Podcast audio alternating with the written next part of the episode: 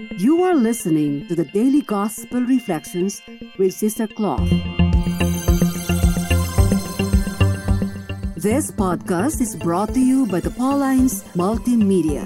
It is our mission to bring the Word of God to all peoples through sounds and images, voices, and music. Come and join us as we share with you a thought a day.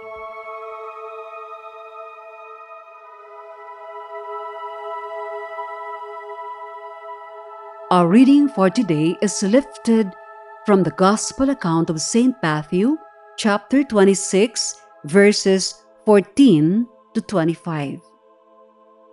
One of the twelve, who was called Judas Iscariot, went to the chief priest and said, What are you willing to give me if I hand him over to you?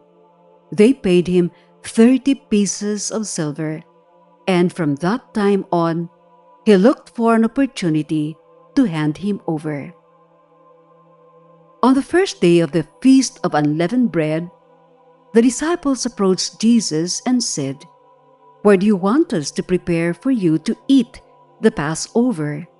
He said, Go into the city to a certain man and tell him, The teacher says, My appointed time draws near. In your house I shall celebrate the Passover with my disciples. The disciples then did as Jesus had ordered and prepared the Passover. When it was evening, he reclined at table with the twelve. And while they were eating, he said, Amen, I say to you, one of you will betray me. Deeply distressed at this, they began to say to him one after another, Surely it is not I, Lord. He said in reply, He who has dipped his hand into the dish with me is the one who will betray me. The Son of Man indeed goes, as it is written of him. But woe to that man by whom the Son of Man is betrayed. It would be better for that man if he had never been born. Then Jesus, his betrayer, said in reply, Surely it is not I, Rabbi. He answered, You have said so. Welcome back to our Lenten reflections. How about working a bit on our imagination? Let us suppose that we are in Jerusalem now. It is towards evening we shall try to sneak in through the back door of the upper room where the apostles are supposed to be dining with Jesus at the Last Supper. The room is very quiet. The entire atmosphere is quite oppressive. It looks like the apostles are too absorbed in their thoughts. So pathetic. Are they stressed out? Afraid of something? Well, it shows in their faces now. Judas enters the room, looking awkward as he joins the rest of the apostles at table. Today's gospel says that one of the twelve, who was called Judas Iscariot, went to the chief priests and said, What will you give me if I betray him to you? They paid him thirty pieces of silver. And from that moment, he began to look for an opportunity to betray Jesus. Perhaps that explains why his bearing looks strange today. Now Jesus takes his place at table with the twelve. They are eating now. We can hear the voice of Jesus loud and clear. What is he saying? Truly I tell you, one of you will betray me. There, everyone is feeling ill at ease. They are greatly distressed. Is that James asking Jesus? Surely not I, Lord. Jesus is quick to reply.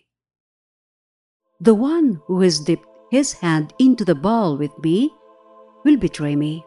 Woe to that one by whom the Son of Man is betrayed. It would have been better for that one not to have been born. Hey, look at Judas approaching Jesus. Listen, he's asking the question as if feeling innocent. Surely not I, Rabbi. But Jesus is prompt to reply, You have said so. Oh, Judas, didn't you know until now that Jesus is the Son of God and that He knew it all? My friends, let's spend few moments to talk about the defense reaction of Judas and the possibility of falling into the same trap. Judas did betray Jesus. How could he deny the fact that he had already sold him out for 30 pieces of silver? We do not know exactly who Judas is, but his outright denial makes us think of the possibility of having been hardened by sin. One author says that the effect of this is scary because once the person has become so used to the habit of sinning, like the habit of telling a lie, for example, it becomes persistent that committing sin becomes easier and getting out of this psychological tension is not easy.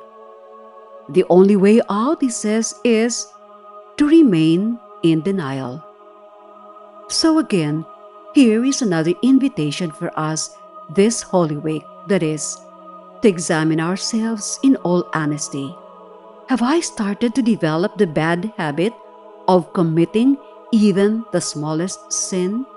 If this is true, then maybe the time to root it out is now. Be with us again tomorrow as we share with you a thought a day.